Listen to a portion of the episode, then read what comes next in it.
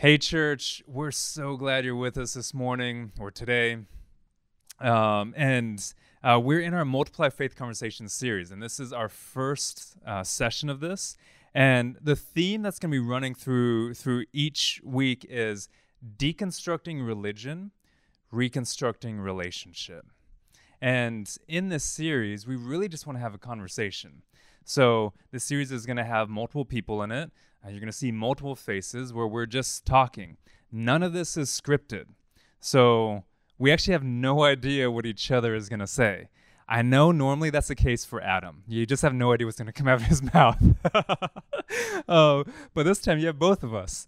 And I know what you're also thinking. Man, this is going to be a long conversation. And we're going to try to keep it good for you, um, succinct enough. Um, but we do have a lot of topics we're going to get through today as we deal with a specific issue uh, or specific issues. And and today, our our kind of sub-theme is, um, well, it's it's this idea. We take the theme and put in the sub-theme, deconstructing religion, reconstructing relationship.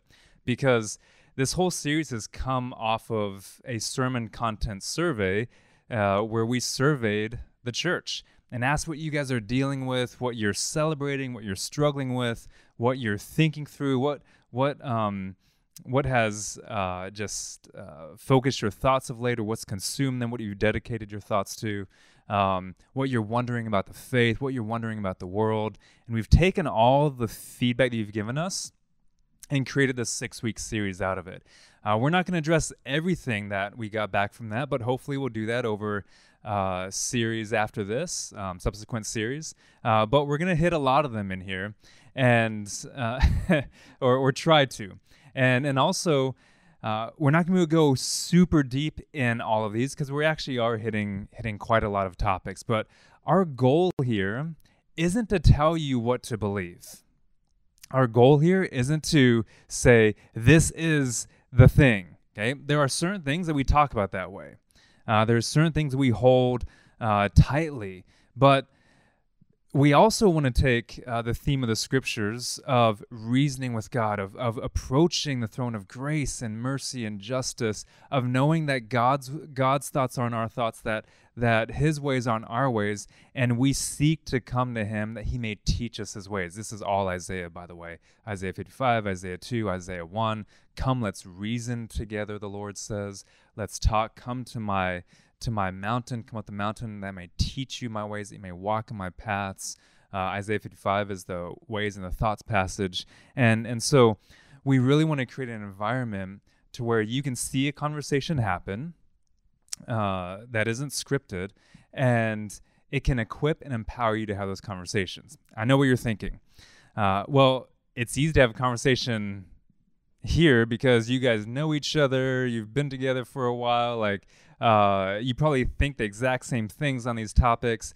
We actually don't know that. A lot of these topics we've we probably never really talked about all that deeply. Some of them we have. Um, and again, we don't actually know what each other's going to say. So you might see some uh, different views here. You might see um, uh, some of the same views. What we want you to see most clearly is gentleness and respect as we talk to one another, because that's what we want to equip and empower you with. We want you to see that, uh, guys, here's the thing. A lot of us, when we talk about these issues, and we're going to hit a whole bunch of different issues throughout these six weeks, we can't even talk to Christian brothers and sisters in gentleness and respect. So we want you to at least be able to do that before you're released out into the world. And I get it. Sometimes it's easier to talk to the world about uh, some of these topics than it is to talk about Christian brothers and sisters, because sometimes, I don't know, we just can be so polarized. Um, but hopefully what you're going to see here is, is an environment where in the church, where we can talk about these things in gentleness and respect, so that you can do that in the church and then out of the church, because that's the goal, up, in, and out, right? And and as we go into talking about deconstructing religion, reconstructing relationship as as kind of this overarching theme, um, we just want you to know that Trinity Life, uh, our relationships here in your R three, These are all safe places to reason together, to talk with one another, to express doubts, to express questions, to have those things. Um, this church isn't one in which we're going to say, no, this is the only way on secondary and tertiary issues. We're going to stick to the core, Trinity, Jesus, a cross, resurrection, virgin birth, like this core theology we'll talk about a little later, actually. Um, we're going to stick to those things, but guys, secondary, tertiary issues, that's what this whole series is about, and we're going to start talking about that. And we found, in terms of deconstruction, that a lot of times people aren't deconstructing Jesus. They're deconstructing a religious understanding of Jesus, perhaps, but really they're deconstructing religion and what they've inherited from a uh, just a, a an overly religious environment, perhaps. Yeah, I definitely, uh, I was, the, the series has been big on my heart for a number of reasons. One, I have some friends who are, they're going through a deconstructing process, and some have arrived on one side and they're, you know, have made declarations of, of where they're at, either out of the faith, or some may stay in the faith. It's actually served to bolster their faith. Some are kind of in the middle, struggling through it. And, uh, uh, and then I went and watched a whole bunch of stories of people's deconstruction. There's been some celebrity pastors and all this stuff, and and just some normal people you probably would have never heard of, watch their testimony. And so a whole number of hours on these things. And uh, I think the biggest thing that happened for me th through that is uh, my heart just grew for mm. people who grew up in a religious environment. That wasn't me. And so, like, I have nicknames for people who who grew up in that in that way, right? And you know, probably my my harshest thoughts are are towards people who call themselves Christians and maybe grew up in the church, but in from my perspective, they're apathetic, they're kind of half in, half out, and uh, and I feel like I just grew so much more compassion for folks who who had that experience. It'd be wild to to to inherit a set of beliefs and be in a community where it feels like everybody's in the same place, and not know what to do mm. and not know how to talk about it. And uh, so, yeah, so thanks for setting the foundation, that, that groundwork. And we just really love you guys, and we're excited for what can come out of this. Um, so, yeah. Yeah. And, and what Adam just shared, I mean, there's, there's a whole spectrum there where you might be, of where we both came from. And uh, we just want you to know that throughout the series, you have space. You have space to explore and to share. We're here for you to do that. Your R threes are there for you to do that. And um, and those R threes are spaces for you to, to um, just ask questions and really know why you believe what you believe. Um, and, uh, and, that, and that's the thing here. Uh, you're just exchanging sets of beliefs wherever you go in life. And so right now we're going to talk about we're going to talk about Christian beliefs and biblical beliefs here. And Christian seems like uh, such a loaded word these days, because so many people claim to be Christians but don't live out the faith and follow Jesus. So we're going to talk about following Jesus and and what that looks like in each of these things. So let's let's kick it off here. Let's ding ding ding gloves yeah, off, right? yeah yeah round one. round one. Um, uh, so let's start with religions, because we've we've had a lot of questions from people on different religions. Like, how do I know Christianity is the quote unquote right religion? How do I know this is the only way? What about other religions? Um, you know, what what do I do with my doubts? Those those types of questions that I think are mainly coming from people who have grown up in the church, um, who are inherited a set of beliefs from parents, or they're in that type of community, and now they're saying, okay, where, where do I go from here? How do I know this is what I should believe, or what I even want to believe, and why do I believe this? So you got to a point in your life maybe where you realize you did not have an epistemological foundation. You don't know why you believe what you believe. You just had the what, and you need the why. And that's where a lot of questions come in. And, and we want to, um, as, as a church, not right now, um, but we want to help give you the why. Um, that's, that's really a lot of what we do, discovering identity and destiny in Christ. That is the why. There's a lot of why in there. So yeah, why don't you share a little bit about your journey with that as someone who didn't grow up in the church, and and where you came from, and I'll share mine as someone who um, kind of half grew up in the church. Mm-hmm. Yeah. Yeah. My pleasure. Uh, so part of, I mean, my journey, it, everyone's faith journey is multifaceted, right? Intellectual, emotional, spiritual. There's, you know, there's something going on on so many levels.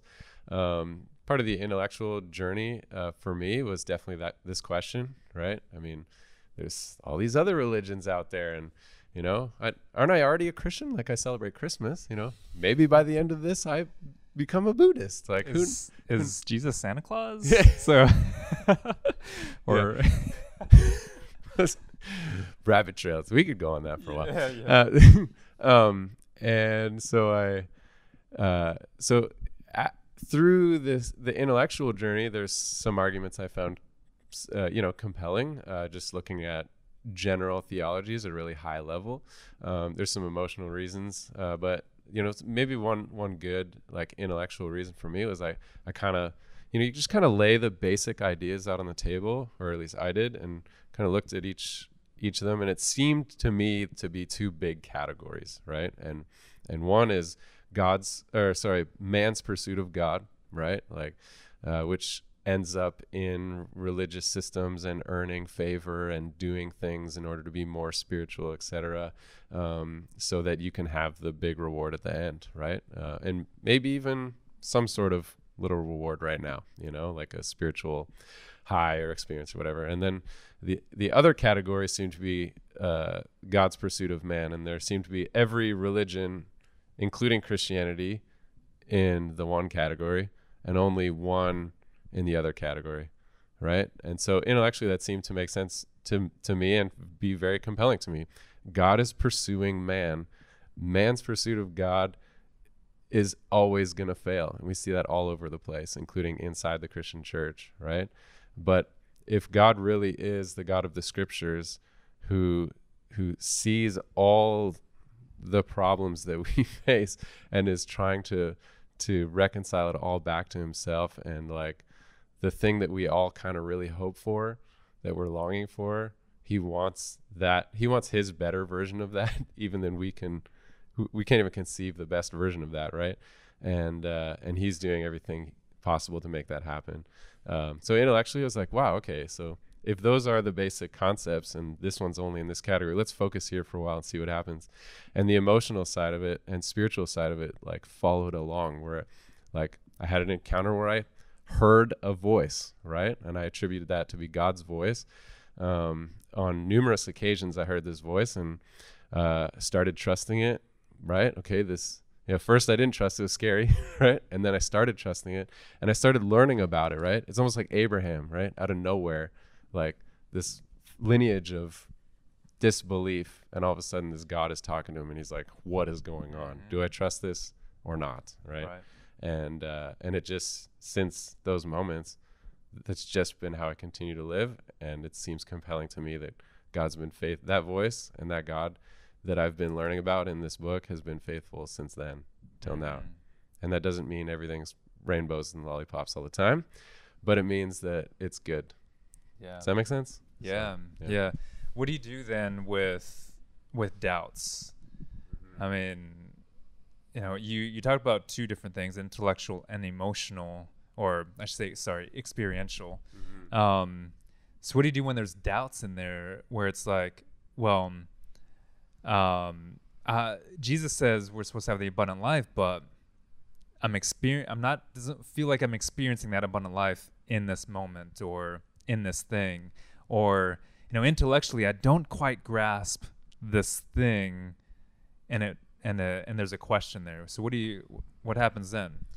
Yeah, that that's good. I mean, I think uh, I was blessed to to like basically download a very robust theology very early on, and and so I, uh, when a doubt comes, um, I think it's good to ask like, what what is the doubt? What is it, what is really happening in this moment? Is it like a hard life circumstance, like you just said? God is good, but there's bad happening. What do I do? Is it like that? And does it just feel really overbearing and God doesn't seem close in that moment? Or is it a true intellectual issue? Like, you know, this these parts of this book don't seem to interact well together intellectually. And I just am like, I've studied for hours and hours and it's not making sense to me, right? So like, what's the doubt? Uh, is it a doubt that God's not real, or that the the God that, that I was starting to interact with wasn't this God? You know what I mean?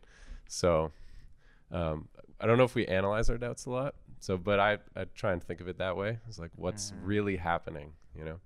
And uh, if it's an intellectual thing, go process with people, you know? That was really helpful. Start talking out loud about it, you know, and, and study and research. Like I, after I heard God's voice, I literally like closed the door of my beachside condo in Australia and like didn't emerge for weeks. And I just read and listened and like, I was praying. It was like such a holistic experience of like tears and searching and, you know, uh, and, and just being open-handed with, with what was out there in terms of other faiths or the Christian faith or, or whatnot. And, um, and so anyway, so if I find something that I'm really tripping on, just a lot of processing and waiting before I classify it as something like, this is, you know, existentially breaking for me, you know, uh, and yeah, I don't know, have community help you, I guess. That's a good thing to do.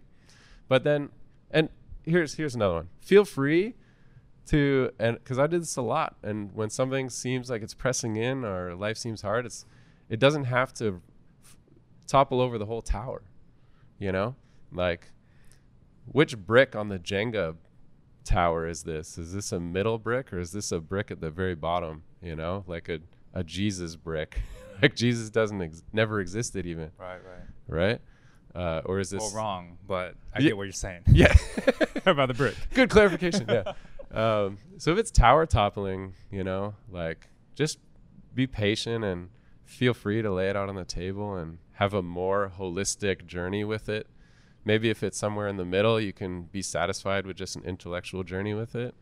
Um, but... Uh, yeah, if, if God really is speaking to us, if you're someone of faith and you have relationship with God, then like, feel free to take some time with it. Keep pursuing what's true. Stay in community. Doesn't mean you have to believe everything your friends tell you, right? They're going to, yeah, I don't know. So there's yeah. a bunch of thoughts. What do you think? Yeah, that's, that's good. I think, um, and that, that resonates with my own experience. Um, you know, uh, so I, I became a follower of Jesus around the around age ten. So I grew up half my childhood without, without my parents following Jesus, and then we kind of grew up in our faith together through my teenage years. That's so cool, by the way. And yeah, yeah, um, and and so I saw complete change in their lives and in our household, and and how they talked to me, and how they disciplined us, how they. how they parented us, how they how they even loved us, and and their words and their actions, and what now our lives were focused on and centered around. Whereas beforehand, mission of God, non-existent. Hmm. Um, now it was all that we did. I mean, the first thing we did was go into a church plan, hmm. like, and help live out the mission of God through that. And those are my best memories. And so, um, Uh, from the beginning, just seeing that life change, and really, uh, I wouldn't have had this category then, but my spiritual authority, right? My parents, uh, seeing them totally shift and, and change in that was, was, um, hugely impactful for me, which is what brought my sister and I to faith. And so when I started following Jesus, because we grew up in our faith together too, it wasn't just an inherited set of beliefs. It was, now we're living this out together, working this out as a family. We're we're figuring this out, and and so Jesus was my life immediately at ten years old. And people ask me all the time, like, about the Bible, you know, and um, about reading the Bible, and I'm like, well, I've been reading it since I was ten. Like literally, I would just read the Bible over and over again. So it's just it's just this this experience with God. And. And so my epistemological foundation isn't intellectual. It's relational. Yeah. It's experiential. It's, it's, I know that God, like I know who he is. And so when a doubt arises whether it's intellectual, emotional, experience, whatever it is, meant, you know, um, uh, well, I know God's good. I just know he is. Even though I can't see it right now in this moment, maybe, I know he's good. And I trust that. And I trust his goodness over my own lack, or over my own perceived goodness, or over my own desires. Um, I know he's just. I know he's love. Like, those characteristics of God, I just know those things. So have I had doubts? Have I had questions? Um, sure. But have they toppled the tower? Never. Mm-hmm. um, have they have they um, cracked, th cracked the foundation? No, because Jesus is the foundation. Mm-hmm. So you can't you can't crack him. Um, I mean, he's the cornerstone, right? And I think oftentimes when the tower, sometimes the tower needs to topple because the cornerstone isn't Christ. Come on. Yeah, that's good. I mean, and, and sometimes, guys, you just need to let that happen. And I know that's hard, and it's it's like, oh, this is everything that I've known or I've been taught. But if Jesus isn't the cornerstone, you have aligned everything else in that foundation in your house with a different cornerstone. And so you're you're uh, at the at the very least, you're you have a leaning tower of Pisa, right? At the least, or you Give have me the Pisa, not the leaning tower. Yeah, yeah. um, or you have like. Um, uh yes um like you have it's it's dilapidated at best. Um it looks like a Jenga tower where there's just holes everywhere, right? And you just kept on building it, and it's eventually going to crumble. Um and or this is probably the worst thing, your house is built on the sand, as Jesus says in Matthew seven, um and then the whole thing's just coming down. So um so for for For us, then, I think probably the the the summary of of this is, like, if the question is, how do you know if Christianity is the right religion? Well, I don't know if that's the right. I don't know if that's the right question. I think um, that's that there's, and I'm not saying don't explore that question, because there's a lot of intellectual things you want to explore there. Um, But the foundation of of that tower, let's keep on let's keep going with that analogy, is Christ for me. And and and so um how do I know Christianity is the right religion? Well, because I've heard God's voice. I know Jesus exists. I know uh, I'm and we can prove that historically. Uh but I know experientially that he's alive today. Now, we if we said Jesus existed and there's no resurrection, I mean, this is a different conversation. Yeah, um, Paul had that conversation. Yeah, yeah, yeah. Just you just read it in here. Yeah. Um, he says in First Corinthians fifteen, our faith is futile. Uh, he says we're we're men uh, most to be pitied, yeah. Right? Uh, like because you're living something that is a complete uh, falsehood. Um, because if Jesus didn't raise from the dead, well, then none of this matters. It's all void. Um, so. Uh, and so what, what we, I think probably the summation is we want to encourage you to experience Christ. Yeah. And maybe your, your tower needs some pieces moved out. Maybe it needs to crumble a bit, uh, because you've been experiencing religion, not relationship. And I know that's a cliche. I know the church, I know you've heard that before if you've been in, in and around the church, but it's a cliche because it's true. I mean, I don't, I don't know how to, to say it. Like, I wake up every morning thanking Jesus for that day and experiencing him before I step out of bed that morning. I mean, it's just, uh, I mean, I experience him throughout the day. We're experiencing in this moment together as we're talking about him. Um, every time I open these pages of scripture, I hear God's voice, right? And if you're listening on here and you're not a follower of Jesus and you're like, you hear God's voice, like, what are you saying? Like, he speaks audibly. Well, I mean, you need sometimes. Drugs for that. Yeah, yeah. I mean, some sometimes, um, but uh, most times it's it's through the word, it's through others, it's through thoughts, it's through just the spirit working and circumstances and um, and and different things. So again, that's another That's not the conversation. I love, I love what you said about sometimes the tower needs to fall over. And that was my experience of the faith that I had, even though I wasn't a person of faith. Uh, we all walk around in this world with some kind of worldview, some kind of way of interpreting things and, and ex explaining morality, or at least defining it, right? Like, how do you make a de declaration that anything is good at all ever, right? You're standing on something, and like my tower fell over. I often describe it as like the f very early on, like, you know, it's the floorboard of my life was pulled out from underneath me and I was falling. Wow. You know, because I didn't, I realized what I was standing on was so thin. So, yeah. Wow. And, and if you're going through that, if that is your situation, uh, our church is here to help you through that. And, and our goal isn't to say, uh, our goal isn't to tell you what to believe and you got to believe these things. Now, of course, we're going to say, we're going to talk about theology in a bit. Um, there's things that we would say are absolute truths. There's things that we would say we believe with, without a shadow of a doubt, or things that we hold to tightly. Um, But we're not going to force those beliefs onto you. Um, we want to create a space where you can explore that. And we're not going to budge on those either. Um, those things we do believe are the truth. Those things we have actually patterned and shaped our entire lives around.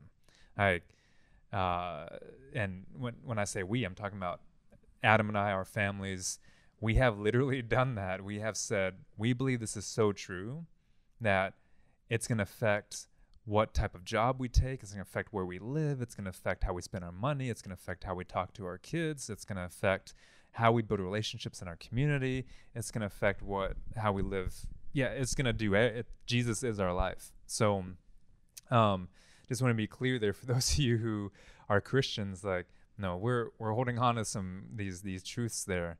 Um, at the same time, uh, we're not in the business of forcing any, to anybody to believe Uh, those things. That's that's um, there's a long um, abhorrent Christian history of, of that that we won't get into right now, uh, and that's not us. With surprising characters that you would very very much like their theology but not appreciate their practices. Right, right. All right. So let's let's talk biblical interpretation. Let's go this next next topic. This is um, your brainchild. Yeah, yeah. um, this is um, you know, this, some of the questions you guys gave us are, what do we do with the Old Testament?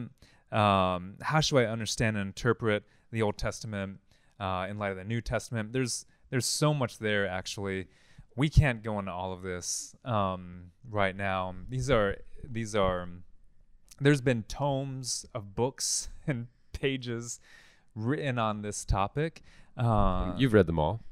I've read, yeah, I've read all of them. Yes, no, and uh, we actually just finished going through. through a whole biblical theology called God's story that that um, we've we've given to our leaders to teach them this, so that they can see how the entire scriptures work together. So I'm gonna give I'm gonna give you guys a few things here just to get you started, uh, because I understand most of us spend our time in just, you know, this part of the Bible right here, um, about yeah about that much. So and then you have all this right here. And you're wondering, okay, what do I do with that when I read about um, these wars, when I read about uh, these just kind of, there's just some wild things in the Old Testament. Like, if you put the Old Testament into a movie, it would be like rated R or like worse. It, it would definitely be a Hollywood blockbuster. That's for sure. Yeah, yeah. There's, there's so many good things here. I'm surprised Hollywood hasn't grasped onto it more. Um, they did that Noah movie with Russell Crowe a few years ago, which was horrendous because um, it wasn't scriptural. Um, they just like took all these liberties with it, with myths and things. Anyways, so um, yeah, I'm just want to give you guys a couple of things, uh, and then and then yeah, we'll probably just move on to the next topic. Yeah. Um, I only have one thing to say on this, and sweet. But it's not. Uh, you like give the foundation first. Yeah, yeah. So like like I was just saying, um, in order to understand it, you're going to have to read it. And I know, especially in our culture these days of immediate gratification, of, of um, microwave theology, of, uh, you know, uh, oh, how many tw- characters is it on a tweet? one thirty, one sixty, yeah. I don't know. Yeah, and if you're on TikTok now, it's fifteen seconds fifteen or sixty seconds. seconds. Right. Yeah. yeah, I've already taken up my fifteen seconds, and I haven't given you I haven't given you any answers. and, and so I know that we want the easy fix. Well, like I said, I've been reading this book since I was ten. I mean, think about that. Uh, that's thirty years. Like just reading this over and over, studying, reading it. I went to school for it. I have a couple of degrees on the book, right? So there's that too. Um, but those degrees, you'd be surprised at how much we actually spent in the scriptures in those degrees. Uh, it wasn't as much as you would think. Uh, but uh, uh, it would be inaccurate for me to say that they didn't equip me. So uh, those times in seminary did equip me Uh, in in understanding the scriptures more for sure, um, because it was a dedicated time of just really exploring the text. So the Old Testament in particular, here's a broad framework for you, okay? This can be tough when you're reading different passages and you're not reading it broadly, you're not reading it in larger chunks. When you're reading it in different verses, it's tough. So much of the Old Testament is is narrative, Um, which means it's a story form, which means if you only read verses here and there, especially in the Pentateuch, the first five books, um, you're missing the story. You're missing the narrative. You're missing the arc. And you can misinterpret the story so easily. It's not like the New Testament where you can take a command out of the New Testament, like love your enemy, and you won't miss much of the context there. Like, you know, because that's a command. Well, so much of the Old Testament is not that. Um, and then a large chunk of it is poetry. I don't know if you're if you're like me. Whenever I read poetry, unless it's roses are red, violets are blue, like I have a hard time understanding it, right? And I read classical literature all the time, but poetry, I'm just like, my brain doesn't work like that. It's so, it seems like so abstract to me, or there's too many possibilities. Yeah, yeah, the rhythm. So, um, so the Psalms, uh, that's, that's a, it's extra work for me to interpret the Psalms. Um, but, uh, going back to the Old Testament, there's so much in there, guys, but over the general thing I want to give you is this: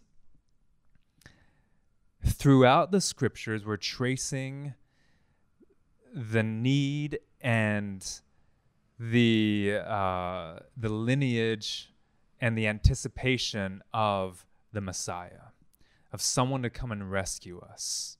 Because things were great for the first two chapters of, of this book. Then, starting in chapter three on to the end, it's it's sin. Sin has entered the world, and uh, it's it's corrupted us. It's it's um, It's tarnished the image of God in us. And, uh, but, but guys, here's the thing. That image is still there. The image isn't gone. It's just tarnished. And so, uh, I don't have time to talk about this, but, uh, yeah, yeah, I won't go into that. I can't go into that now. Um, and, and we need a Messiah to come along to restore that image in us, and um and make us new creations in, in Christ Jesus, right?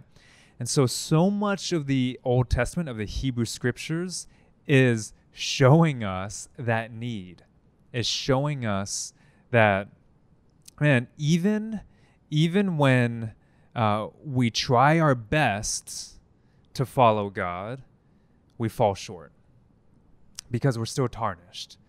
Um even when we try our best. And and in the midst of that, God still chooses to work in us and through us and with us and for us. Like, he's still doing that. He hasn't said, all right, see ya, you guys had your chances. He still approaches us. He still comes with us. Uh, he's still he's still there working through a people who's the fewest of all peoples, who keeps on rejecting him, in order to be a light to the nations, to the entire world. And so when you read the Old Testament, have that in the back of your mind, that this is showing us something about ourselves, that that we need this Savior. Um, and so when you actually read it in order and you get to when Jesus shows up on the scene in Matthew chapter four into chapter five, and he says, the kingdom of heaven is at hand. It's like, I mean... every time I read that, it like it's like it blows me back. Like, it blows me away.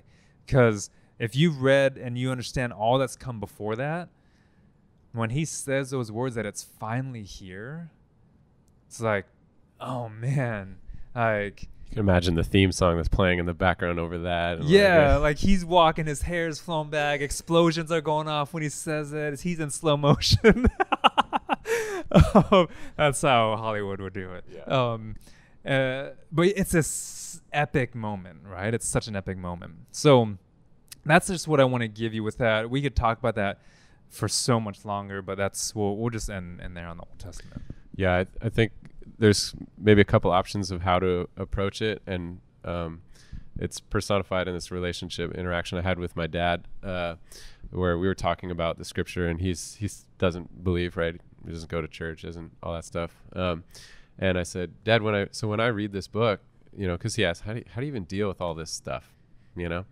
And I said, Dad, when I read this book, I start at the beginning, Genesis one one, and when it says, "In the beginning, God created the heavens and the earth," I let that inform the whole rest of the book for me, mm. right? And so my discovery of who this God is is building throughout the whole thing, yep. and it's all layering on top of, of, of each other. Um, and he said, you can't do that. He said, I don't, I don't want to do that. I said, mm. what do you mean? Like, I'm trying to let the book stand for itself and not put myself on top of it. Yeah. I'm choosing to let it speak for itself and submit myself underneath it. And so... you probably will have to land in one of those two camps at the end of the day. And so that's, yeah. That's so good. Um, and uh, we've, uh, we talked about this in God's story, so I won't go into it too deeply. We don't have time either, but um, what Adam just said is so key, because if you haven't read the Bible like that, where, because you got to think about in the Old Testament, they're learning who this God is. And so there's this, there's this um, progressive revelation. There's this, there's this, Abraham comes out of a pagan polytheistic culture, and we look at him with our lens. We're like, oh, what an idiot. What a dummy. Why doesn't he just trust God? Well, he's learning Yahweh. He's, he's learning who this God is. He doesn't even know him as Yahweh. Uh, yeah, that name doesn't even come into fruition until Moses in Exodus three. Right, and he's just figuring out this relationship. He's deconstructing his old worldview. Totally, he's deconstructing religion. Yeah, yeah, and and and we see that we see that playing out. So the Bible isn't affirming Abraham's mistakes and his and his um, uh, polyamory and his um, and his desire and or his mistakes to take God's promises into his own hands, or his lying, or his cheating, or, you know, it's, it, it affirms him for the things where he reflects God. Um, but Abraham's in this walk just like we are. So anyways, we see that throughout so many of the saints as they're, as they're learning. Um, for us though, as Peter says, so much of this was for our, for us, for our behalf. And, and we don't have as many excuses as those, those people did. Uh, just land that all right yeah, there. Yeah, yeah, because uh, we have it all here, guys. So let's let's go on. We we we need to move through the next two things move quicker. Yeah. Um, that's my fault, not your fault. All right. Um, we, we had to put an intro at the beginning, so we get a little more time. Yeah, yeah. Okay, so we're gonna go on to theology here, and theology specifically in terms of uh, some of you guys have asked about theological systems like Calvinism, Arminianism. Uh, those aren't the only two, but those are the, the main ones that seem to make the headlines that people deal with.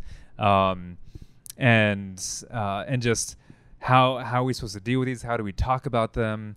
Uh, those, yeah, all those things. So for us as a church, we've said this already, but we major on the core issues. Um, as far as I'm concerned, I'd be happy to fellowship with any other Christian church. Uh, like if... Uh, Grace Toronto, uh, they baptize babies. We don't, um, or we, we, we do a child dedication. It's just a dry, it's basically a dry baptism. I mean, let's, let's just, let's just be, be real here. It's a dry baptism. They do the same thing. They just sprinkle water on the baby. Yeah. Baptized by public humiliation. That's what it is. Yeah. Yeah. So like that's a theological distinctive that separates us denominationally, um, uh, or has a potential to, but in my mind, doesn't have to, and doesn't really. Uh, and so I like uh, be totally fine with doing anything with with them partnering with churches across the city. Um, I wish we didn't have so much splintering and separation in the church. Mm-hmm. And uh, I think from the outside, the ch people who see the church think, like, if you, if if you wanted to explore Christianity, where would you even start? I'm like, Calvin's Institutes. Yeah, like, where do I go? What what books do I read? What church do I go to? Is like, well, the United Church has a lot of buildings and it has a good presence. Maybe I'll go there. And a lot of people would say, well, no, don't go there. That church, yeah. that church isn't doing so great. Or, I mean, the Catholics have been around for a while, right? So maybe I should try there.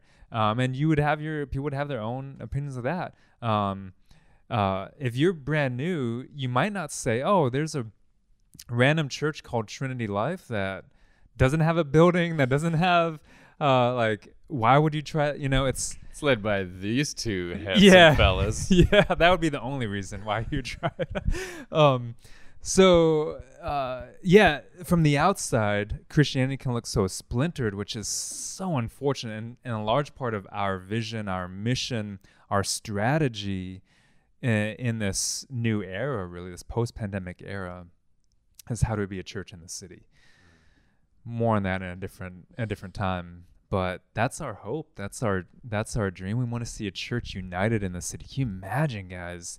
Um, right now we're scattered here and there, but can you imagine if we were together? Um, it's not going to happen in this generation probably, but maybe we can set something up for generations to come. And so when we talk about theology, that's what we want to get back to. We want to get back to unity, right? So these debates on Calvinism, Arminianism, theological systems, uh, spiritual gifts even, which were, let's just throw that in there. Um, uh, these are, they can divide, they're polarizing among us. And guys, we live in probably the most polarized time in all of history. Um, and the church has to be different. The church has to show unity. We have to show this this camaraderie, this this family, and we don't. And and so um, I, I get it. A lot of these things when I was growing up in the faith, um, a lot of these issues, you know, throw in eschatology, the study of the end times. Those are the exciting things to talk about, right? Like the tribulation, post-trib, pre-trib, post-millennial, amillennial, you know. All, I'm not excited anymore. Yeah, yeah. No, me neither. Um, guys, in seminary, we talked about all these issues. Do you know how many conversations I've actually had on Calvinism and Arminianism or or eschatology in the church in Toronto? Very few. Like, I can count them on one hand. Do you know how many I've had outside the church in Toronto? Less. Zero. Nobody's asking about Calvinism. Nobody's asking me about post-tribulation, rapture, pre-trib. Like, no one's asking me those. No one's saying, are you a cessationist or are you a, um, the other end of the spectrum, whatever that is. Yeah, charismatic. Yeah, on, on spiritual gifts o outside the church. No one cares about those things. Um, and, and, and so, but I get that. We, we do sometimes, and we can talk through those. Um, so I'm not saying don't care about those things. Don't hear me say that. Um, I'm saying let's let's reprioritize, okay? Yeah. Because uh, when you do a theological triage, uh, think about an emergency room triage. You wanna you wanna attack uh, or you wanna address the issues of most importance, of primary importance. And those issues are those core ones that we talked about: Trinity, virgin birth, cross, resurrection. Um, Jesus is fully God, fully man. You know, there's some others. There's some others in there as well. Um, uh, and then you go to the secondary issues. That's in the next level, right? And and depending on what uh, what tradition you come from, or or how you're parsing out your, your theology, you may put different things in secondary, or tertiary. Uh, you know, eschatology, your understanding of baptism. Um, your theory of the atonement, um, your theological system, your sp spiritual gifts, and your understanding of that. Uh, Issues come and disunity happens when you elevate a secondary or tertiary issue to a primary or core issue. And that's when we start to have, what that's where we can't talk in genos, gentleness and respect. And and uh, so here's, here's just something on theological systems. I've always avoided them because I don't want to be boxed in to a man-made theological system. Um, because it is, it's it's man-made. Now, now I, I I do think that systems have value and that they can help us understand some things. But because our our our, our tendency as humans is to systematize things, is to look for patterns. We always look for patterns. Oh, that happened because of this and this, and that happened for a reason, and um, or that happened, you know, all this stuff. Um, and a system tends to put us in a box. It's why we love personality tests. It's why we, people are all about that. Um, cause you want to label yourself. It's why we're all about labels these days. Um, but I've always been, and I'm assuming you are too, a little bit of a rebel on that. And like, you ain't gonna box me in. Uh, I'm pretty hard eight Enneagram. Yeah. Yeah. But don't the put me in a box. Challenger. Yeah. Um, Uh, Adam would burn that box down before you put it over his head. Like, so, um, so you can take value out of these things. Um, but also, uh, here's another thing. As you grow up in the faith, um, cause I didn't, uh, uh, I'm, yeah. How, how should I say this? Yeah. As you grow up in the faith, guys, a lot of those beliefs will change. And I know if you're in your twenties in particular, Um, that's where I was uh, at this stage uh, anyways. And a lot of twenty-year-olds in their twenties I talk to are at this stage. Um, I say that and you're like, nope, not going to change. I believe that these spiritual gifts don't exist and these do. I'm not ever going to change on that. Well, I was like that in my twenties too. And, um, and you're like, well, you're weak. Well, no, um, I realized that when my core theology is this big, my love for others is this big. But when my core theology is like this, my love for others is like this. And, and so does that mean you have a weak, small faith? Yes. No. No. But we can think that, right? It's like, I keep yeah. my core theology small. It's like, oh, you're so weak, then don't, why don't you stand on truth or something like that, right? Yeah, and that's where so much of the world sees our certainty on um, speculative theology, and they say, I don't want that. And it becomes a sin. It becomes the sin of certainty, where we're so certain that um, it has to be this way, that Jesus come back at this time, or we're so certain that, you know, name your name your thing, that baptism has to happen like this. Um, it has to be total depravity. It has to be irresistible grace. Yeah, yeah. It has it has to be. Yeah, all those tulip tulip um, uh, statements, uh, and and we forget that actually, aside from the core, I'm not certain on most things. And growing up in the faith just made me okay with that. When I matured my faith, it made me say, yeah, I'm okay with that. Whereas I think when I was in my twenties, I wasn't. Mm. I thought I had to be certain. And I heard a lot of people that way. Um, and I've had to repent for that and pray for those people over and over again just because I don't know what happened to them. Mm-hmm. Um, and uh, and we don't want that for you guys. So as you explore your faith, you want to be open to uh like, and that's the key, right? The I'm just saying, like, don't close off the Spirit. I just be open to whatever He wants to give you. Now if you want to say, yeah, I'm gonna close off these spiritual gifts, or I'm I'm gonna like take out these things, well, and you're gonna be certain on that when it's not core, I mean, I don't know, that's that's your prerogative. But I mean, for me, I want to say, Spirit, here I am. You teach me. You you help me understand more of your ways and your thoughts than I ever have before. And you have that passage in Isaiah fifty-five that we started out with. But then in First Corinthians two, Paul says, you have the mind of Christ. And so now we can understand his ways. We can understand his thoughts. They can be our ways and our thoughts. Um, but it only happens if we open ourselves up to that. Mm-hmm. I, th- I was trying to like understand this tendency, and I, I had this tendency early on. Like I was like, oh, you know, this seems very true, so I'll align myself here, you know? Um, and I, I was, I was praying through this and praying for you guys and just praying over my own heart, and was like, you know, I think like we're trying to understand this voice like Abraham that comes out of nowhere, sends us on an amazing mission for our thriving and joy. And the way we conceptualize it is so attached to the experience of it. And I was like, for me, like hearing that voice changed everything for me. It like healed my soul in ways that are like unexplainable and life-changing. And my conceptualization of that God was building in a certain way. And I was like, so my, my compassionate understanding of that experience is like, people are so attached to those truths because they think that's the, maybe the fullness of the God that they've encountered. And I was like, I think over time, my heart's like, my heart's opened to how this amazing God interacts with the world and his creation.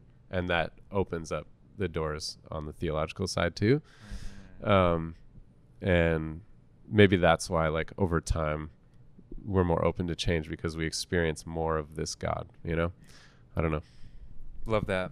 That's really good. Um, and so there's freedom to talk about these things, guys. I'll, I'll talk to you about theological systems. Adam will talk to you about that. We could, I actually love talking about it. Like I love talking. I can talk about theology all night. Like we could both do that. So we're not saying don't explore, don't figure those things out.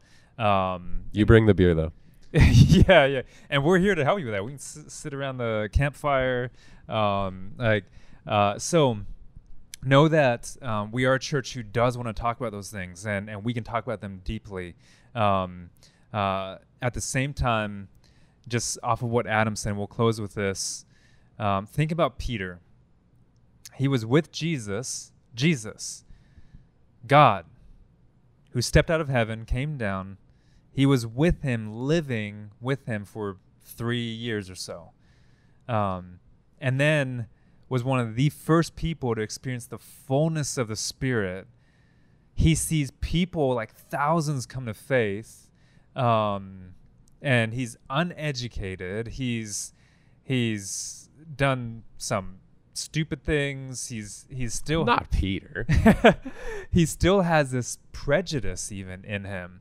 This this almost racism, you can even call it, with between Jews and Gentiles that you see played out in Acts fifteen and Galatians chapter two, where Paul actually has to rebuke him for it. Born out of his theology. Born out of his theology. And guys, this is Peter, the Apostle Peter, the, the guy who who uh, is the rock, the guy who has um, who God's using to um, help build the church in those early early days.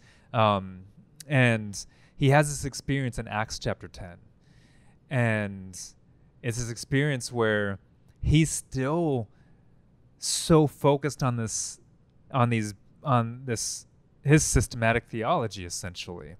Um, he's still focused on that. And that's, oh, I wish I could have hit systematic theology. That's a whole nother discussion. Um, because uh, I'll just say real quick, that's the problem. We've skipped biblical interpretation and hermeneutics. We've skipped biblical theology.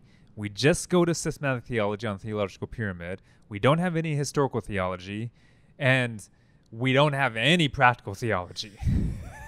And so we're just majoring on the middle of the pyramid in systematic theology, and we're stuck on these systems. Anyways, that's that's where Peter was, right?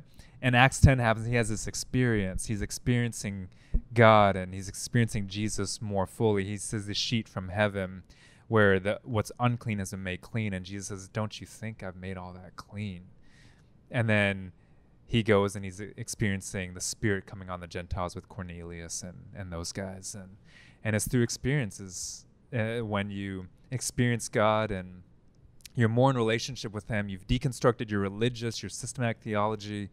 Um, and you're experiencing Jesus, that you get open up to the possibilities of of what can actually be and and this abundant life that we talked about. So um, yeah, we just want to leave you guys with that, and um, and yeah, pray it out over you guys. So why don't can you bless I, can them? I give an invitation and a prayer? Definitely. We we talk so much about experience, and if you're like, I just haven't had that experience, just want to invite you into our community to have that experience. And not that you need it in our community, but we'd love to to be able to walk with you uh, as you seek to experience God. And uh, so let me pray for us. Yeah. Um, God, this is, is just so beautiful how you interact with us and the world. And so make us more open-handed. Um, grow our hearts, like Mike said. Um, may may the center of our being um, be big and open to love and sacrifice uh, in the way that you have, um, based on who you are, and uh, and not some small things that that we've we found laying on the ground when we were eighteen, and we think it's everything, uh, the best thing since sliced bread. And so, um, for those who are searching, would you, um, yeah, I mean, you're going to be who you are. I just, just thank you for being who you are to those who are searching, and, uh, whatever part you want our community to play, would we be open and ready? And for those who are watching, who are searching, um, they would be open and ready. And, uh, yeah, thank you, Jesus, for loving us. We pray this in your name. Amen.